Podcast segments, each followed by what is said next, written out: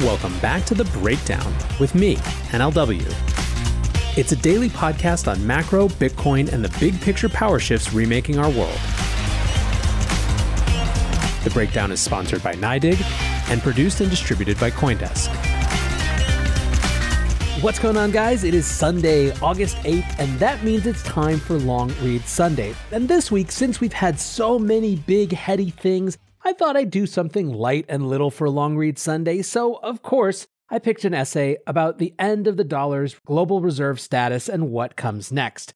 It is specifically called The End of Exorbitant Privilege Inflation, the Global Dollar, and What Comes Next. It's by David Z. Morris, the man, the myth, the legend himself. Coindesk's chief insight writer, and it's actually the first of two points. So if you like it, I'll read the other one in the weeks to come. I think it does a great job of setting up a huge amount of what's going on in the larger macro context, so I hope you enjoy it. The year has been rife with anxiety about inflation. Economist Lawrence Summers sent up an early warning flare in March, speculating that debt financed government coronavirus pandemic relief payments could overheat the economy. Summers got some vindication from consumer price index numbers this summer, including 5.4% annualized CPI growth in June. Inflation terrifies people for a lot of reasons, including its erosion of the purchasing power of wages and the value of dollar denominated debt. But in May, a leading foreign exchange trader named Stanley Druckenmiller warned of an even bigger long term risk of inflation that it might threaten the US dollar's status as the world's dominant reserve currency. The US dollar is overwhelmingly the preferred currency for international trade. For instance, the huge global oil trade is dollar denominated and settled. The dollar is also the most widely held foreign currency in central banks. This produces major economic benefits for Americans, what has come to be known as the exorbitant privilege of the dollar, and its decline could harm the US economy. We're still miles away from the kind of hyperinflation that can truly wreck a currency or an economy. Argentina is currently dealing with 50% inflation for comparison. There's also a lot of evidence that current US inflation is highly concentrated in a few sectors, and bond investors have remained stubbornly skeptical of inflation doomsaying. But whether inflation pushes things along or not, it's clear the dollar's reserve status is already under pressure. In May, the dollar's share of global reserves dropped to a 25 year low. Since 1999, the dollar's share has dropped from about 71% to just below 60%. And the competition is only heating up. The Eurozone has begun issuing debt that could make it a more viable reserve.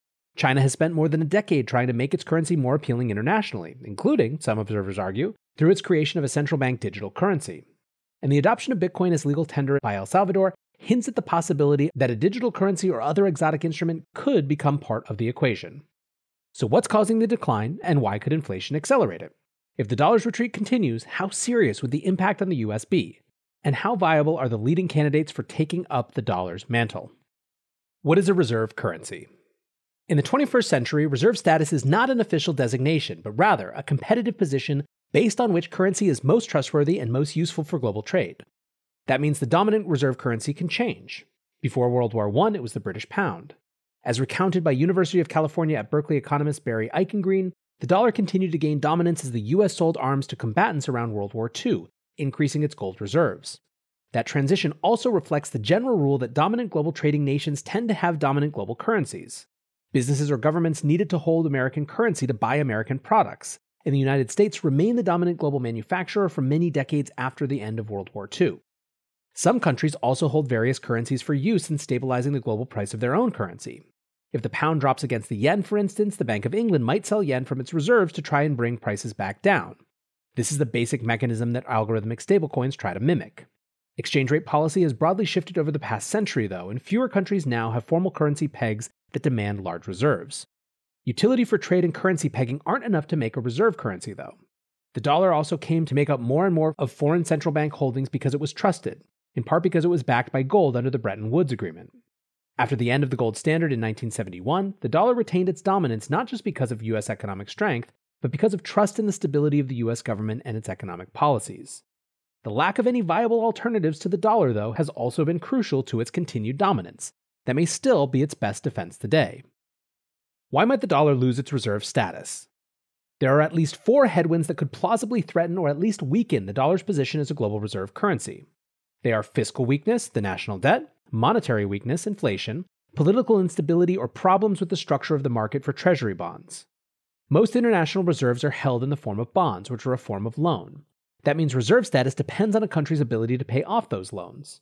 In the case of the US and the dollar, Repayment is a long term concern, according to Stanford University economist and bond market expert Darrell Duffie, but not for the next few years or even the next few decades. Inflation is at least potentially a more immediate threat. One major article of faith that helped the dollar gain reserve status was that the US would not start indiscriminately printing money, because dollar inflation would erode the value of dollar denominated international holdings. The French franc lost its reserve status in the 1960s when the cost of the Algerian Revolution drove the French government to print money. While the bond market has so far ignored the threat of inflation, it could easily turn on a truly irresponsible administration. That said, Eichengreen argues that there are many factors that are more important than low inflation for a dominant reserve currency. Economic stature is key, which explains the long term decline in dollar reserves. The rise of Japan, Mexico, Korea, China, Brazil, and many other countries as productive hubs means more of their currencies are circulating around the world as trade instruments than in the mid 20th century. The US now produces only a little over 10% of all global exports, making the dollar less and less useful for trade. But it remains a uniquely powerful economy, which seems to explain why US bond markets haven't buckled under inflation fears. The continued appetite for treasuries reflect the belief that a surge of debt spending right now will shore up the US economy in the long term, and that it's a worthwhile trade-off for some inflation risk. Equally crucial is the openness and reliability of financial systems themselves. This includes a stable system of financial rules and institutions that can quickly convert bonds or other instruments into cash. There was a scare on this front last March when the start of the pandemic triggered panic selling of US bonds that overwhelmed Treasury markets. The good news, according to Duffie, is that this was a problem of market structure related partly to bank reserve requirements, rather than a lack of demand for US Treasuries. But he says fixing problems in the Treasury market is necessary for the dollar's continuing health.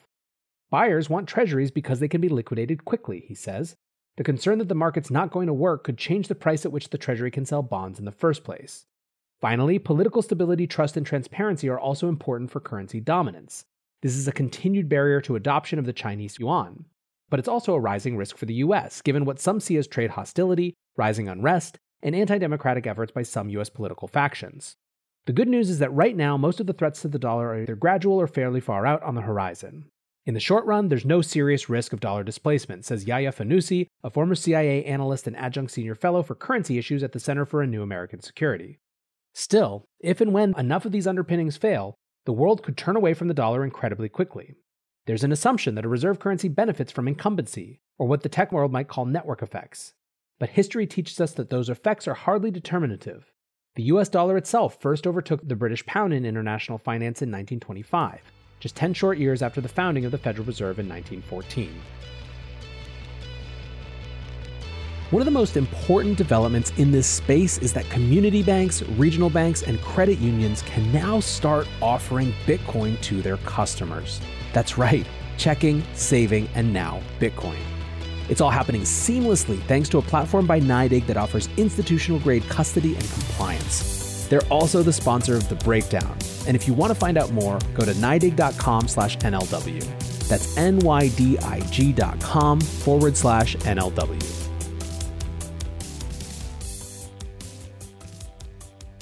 Why would losing reserve status hurt the US? Running a global reserve currency isn't all wine and roses. US Treasury economist Kenneth Austin has argued that reserve status harms the US economy and manufacturing in particular because it makes US exports more expensive. But the current consensus is more focused on some major advantages the US and its residents gain from the dollar's reserve status. Some of them are matters of convenience, such as the ability of US travelers to pay with dollars around the world, or the ease with which US businesses can manage invoicing and exchange rate risk. But other advantages are more profound. The most striking is what's known as seigniorage that foreign governments are willing to trade $100 worth of real goods and services for a $100 bill that only costs the US Mint a few cents to produce. The same more or less goes for treasury bonds. This produces some pretty astounding effects. About 500 billion in US currency circulates worldwide, along with about 7 trillion worth of US government bonds. Those ledger entries were granted in exchange for things like manufactured goods from China that have immediate material impacts on American quality of life. Eichengreen describes this as an asymmetric financial system with the international community supporting American living standards and subsidizing American multinationals. In theory, this is justifiable because dollars and bonds can in turn be used to buy goods back from America. Both bills and bonds are essentially debts. But reserve currency status limits this backflow because the dollars are held as a long term store of value. Bonds, as long as they stay trustworthy, can stay parked in foreign banks for decades. The $500 million or more in US cash circulating internationally, meanwhile, is at least as likely to be used for transactions between third countries as it is to come back home and make a claim on goods. So that's about $7.5 trillion worth of goods and services that the US has obtained at a fire sale discount. The torrent would not just slow, but potentially reverse as the dollar's reserve status declines. This would most likely be a gradual process with incremental effects, as we've seen with the dollar's declining share already. But a run on the bank is also a possibility. If the dollar experiences a sharp shock, let's say something on the scale of a second US Civil War, foreign nations would move quickly to trade dollar bonds for superior assets from US entities. There's nothing to stop this without implementing currency controls, which would ultimately end reserve status in itself. Such a rambunctious unwinding of the dollar would be hugely damaging. But that kind of collapse would most likely only follow events so catastrophic that reserve status will be the last thing on our minds. For France in the 1960s, the death knell was out of control spending driven by the desperate attempt to hang on to the last shred of its empire. For England in the 1940s, it was a full scale Nazi offensive. But unless things were already really disordered in the US itself, a slow decline in the dollar's relative importance wouldn't actually trigger disorder or impoverishment. Seigniorage is nice, but the 7.5 trillion that the US has gained from it over several decades is only about one third of its annual GDP. According to Eichengreen, seigniorage is only the 23rd most important factor in America's global economic status. The US also enjoys very cheap borrowing thanks to the dollar's reserve status, lowering its interest payments on all those bonds by hundreds of billions of dollars per year. The US government can even borrow at 2 to 3 percentage points below what it earns on its own foreign investments. But less appetite for dollars would make borrowing more expensive. That could be the biggest threat losing reserve status poses to US domestic economic security, since it would sharply reduce government revenue available for domestic spending. Finally, the dollar also grants the US some less tangible benefits in geopolitical power. The status quo for US national economic security is that we have tremendous leverage, says Fanusie. We can enforce policy interests with sanctions, all that stuff. While it's hard to put a dollar value on the power of international sanctions, you can imagine it's a tool that US political leaders don't want to lose. What comes next? Global currencies are effectively in competition for use in trades and reserves, with convertibility and stability the key metrics. After World War II, the dollar's reserve status was preserved in large part by the lack of competition. The economies of France, England, and Germany were quite literally reduced to rubble, and a series of devaluations linked to rebuilding efforts in imperial decline severely eroded faith in the pound and franc. The landscape now is much different. The euro, the yen, and the yuan all have some features that would make them viable global reserves, and China in particular has been aggressively pursuing greater international yuan flows for at least a decade. The development of the digital yuan has been widely interpreted in the West as a part of that strategy, for instance. But despite some declines, the dollar has held onto its reserve and trade dominance. At least for now, experts believe each of the potential dollar competitors has some fatal shortcoming that makes it less preferable. Japan, for instance, holds most of its debt domestically, making it unavailable for reserve holdings. China has domestic policy priorities that conflict with its reserve ambitions. In an upcoming companion piece, we'll be going into the strengths and weaknesses of competing fiat currencies in more detail. We'll also be exploring the viability of a new kind of reserve option, cryptocurrency. The idea of cryptocurrency as a global reserve hit the big time when El Salvador declared its intent to hold Bitcoin, though not explicitly as a reserve. Crypto has some appealing reserve properties, including its openness and liquidity. Even more appealing may be that a true crypto like Bitcoin would take monetary management decisions and the power to abuse them away from any single country. The idea of crypto reserves is novel and strange, and it would involve a lot of challenges, uncertainty, and structural changes all of which we'll dive into in that forthcoming companion piece. But crypto also has more legitimacy in mainstream economics than you might guess. Former Bank of England head Mark Carney has proposed a synthetic reserve currency using some crypto like technology. And Forex titan Stanley Druckenmiller has said he thinks some sort of crypto will be the next major reserve currency. Time will tell, but at this point, I wouldn't count it out. Back to NLW here, and I'm not going to say too much because I think it's pretty clear that we need to read the second piece now that we've read the first. But I think what's really important about this is setting the framework for these larger questions about where crypto fits in the monetary system. It's not just crypto versus the US dollar, it's also where the US dollar sits relative to the rest of the world. This is a geopolitical power game, not just an internal domestic question, and that's why it gets so heightened so fast.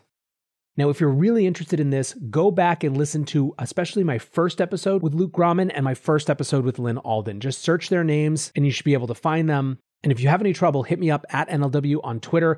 We talk a lot about exactly these issues, and they're really, really good primers for more. So I hope you enjoyed this piece. Thanks to David for writing a great start of what seems like a good series. And until tomorrow, guys, be safe and take care of each other. Peace.